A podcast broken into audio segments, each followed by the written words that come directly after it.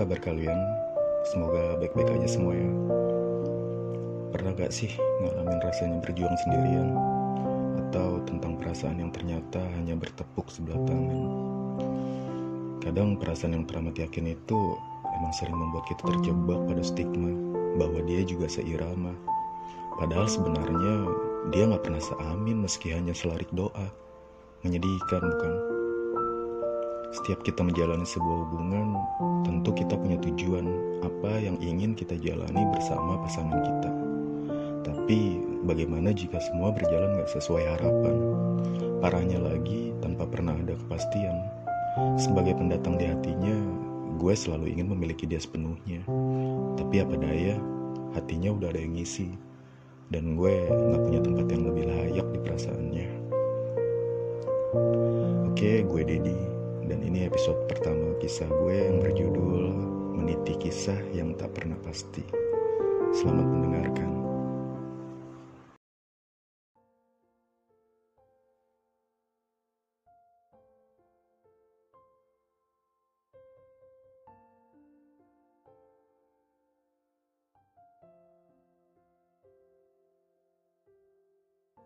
Aku tak tahu lagi harus pasrah menyerah atau lebih kuat melawan keadaan.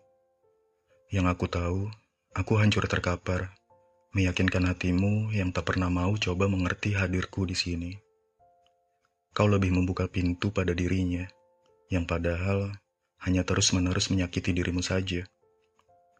Seperti yang kau ceritakan padaku malam ini. Sambil menangis sendu, kau mengadu padaku perihal sikap kasarnya padamu. Mungkin karena perasaanmu begitu besar untuknya, hingga apa pun yang dia lakukan padamu, seolah semua biasa dan kau anggap itu baik-baik saja. Sementara aku yang selalu berusaha memberimu yang terbaik, berusaha ada saat kau minta, selalu kau lupakan begitu saja. Tidak, Fit.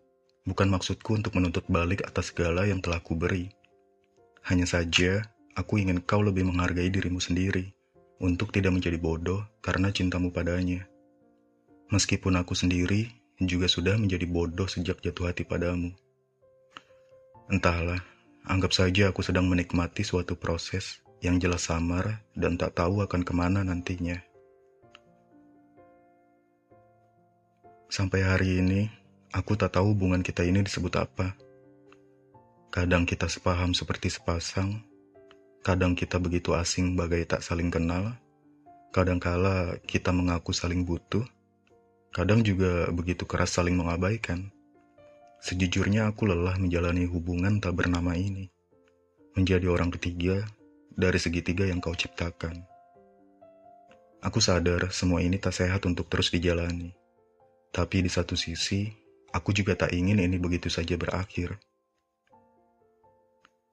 Aku terjebak pada dilemaku sendiri, disibukkan oleh sugesti-sugesti yang merancang pikiranku terus berandai-andai memilikimu seutuhnya. Terkadang, saat kesedihan mengampiri, rasanya aku ingin menyudahi semuanya. Tak sanggup saja rasanya menyaksikan diriku sendiri begitu terombang-ambing larut dalam ambisi tanpa pasti. Tapi lagi-lagi kau memainkan harapan-harapanku. Kau begitu jahat memintaku bertahan di antara hatimu yang juga mencintai Roni. Aku seperti berdiri di antara segitiga tanpa sisi, tak punya pegangan, apalagi genggaman. Kakiku pun tak menginjak tanah, sebab rasanya aku seperti telah mati ketika melihat kalian tengah mesra berdua. Dua tahun sudah aku kau buat bodoh. Entah apa yang sebenarnya kau inginkan dariku. Kau selalu lihai bersembunyi di balik semua sandiwara yang kau mainkan. Berkali-kali aku mencoba pergi, berkali-kali juga kau tahan untuk tetap tinggal. Aku lelah, aku kesal, aku benci. Kau mainkan seperti ini terus fit. Tak bisakah di antara kita ada kepastian? Atau setidaknya salah satu dari kita menghilang? Mungkin itu akan jauh lebih baik. Telingaku sudah begitu tebal, kepalaku juga sudah terlalu bebal. Dengan ucapan orang yang menghakimi sebuah perasaan yang menurut mereka ini bodoh. Bahkan, akalku sendiri sering kali bertempur sengit dengan hati. Hari demi hari terus berlalu. Waktu akhirnya membawa kita pada sebuah persimpangan. Kebimbangan yang selama ini terpelihara, seolah semua terjawab sudah. Sore ini ternyata akan menjadi akhir dari cinta yang kuberjuangkan sendiri selama ini.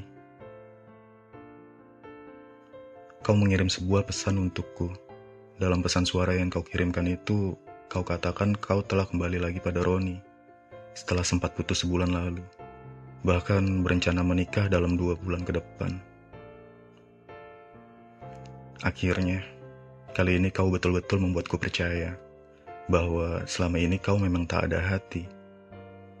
Aku yang sudah basah dan pasrah, pada akhirnya juga kau buat patah. Meski tak rela, aku tetap berharap kau terus berbahagia, walau itu bukan denganku. Selamat jalani hidup yang baru, bersama kisah lamamu yang pernah menulis luka.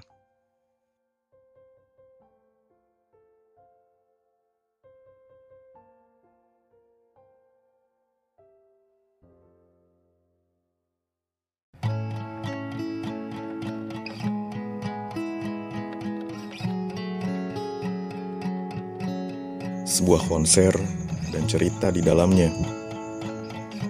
Malam itu, kita melebur dalam lagu-lagu dari band favorit kesukaan kita. Kita melompat-lompat seraya bernyanyi dalam euforia sebuah konser musik yang penuh akan harmoni indah. Langit yang cerah, bintang bertabur. Sungguh, malam itu adalah malam yang penuh sukaria bagi kita berdua, yang seakan tak peduli kecemasan akan hari esok. Lalu, di sela lagu-lagu yang tengah mengalun, aku merusaknya dengan hal bodoh. Sebuah kunci motor yang tiba-tiba kusadari tak ada di dalam saku maupun di dalam tas yang kugendong. Dengan panik dan khawatir, kita keluar arena konser untuk mencari kunci motorku yang entah ada di mana. Karena aku yakin tak ada seorang pun yang coba mencurinya dariku di dalam area konser. Sial sekali, bukan hanya kunci motornya saja yang tak kutemukan, namun motor yang kuparkir di posisi yang masih kuingat letaknya juga tak lagi ada. Akhirnya kita memutuskan bertanya kepada petugas parkir. Dan ternyata motorku dipindahkan oleh mereka ke sisi sebelah pos jaga. Lega rasanya setelah melihat kuda besiku aman-aman saja. Dan kuncinya yang ternyata sebelumnya lupa ku cabut dari stop kontaknya ini dapat kembali ku genggam kita pun kembali masuk dalam euforia musik bersama. Meskipun sebenarnya dalam pikiranku masih terlintas apabila motorku tadi benar-benar hilang. Setelah konser usai, sambil tersenyum menatap lentik matamu, aku berkata, akhirnya lagu yang kutunggu-tunggu dibawakan juga. Kau pun bertanya balik, lagu yang mana? Dengan nada ceria, sebutkan judul lagu itu. Kau pun membalas dengan senyum ringan yang membuatku tertunduk malu-malu. Lalu, sesampainya di rumah selepas mengantarmu pulang, buka pesan singkat yang kau kirim sejak 20 menit lalu.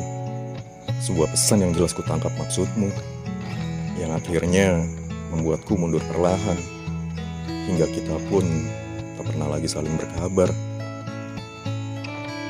Sekarang, aku hanya bisa mengingat sebuah nama, di saat kembali kuputar video konser itu yang masih kusimpan baik-baik dalam ponselku. Setidaknya itu cukup menghibur untuk sekedar tersenyum atas sebuah juang yang dulu pernah coba kuupayakan.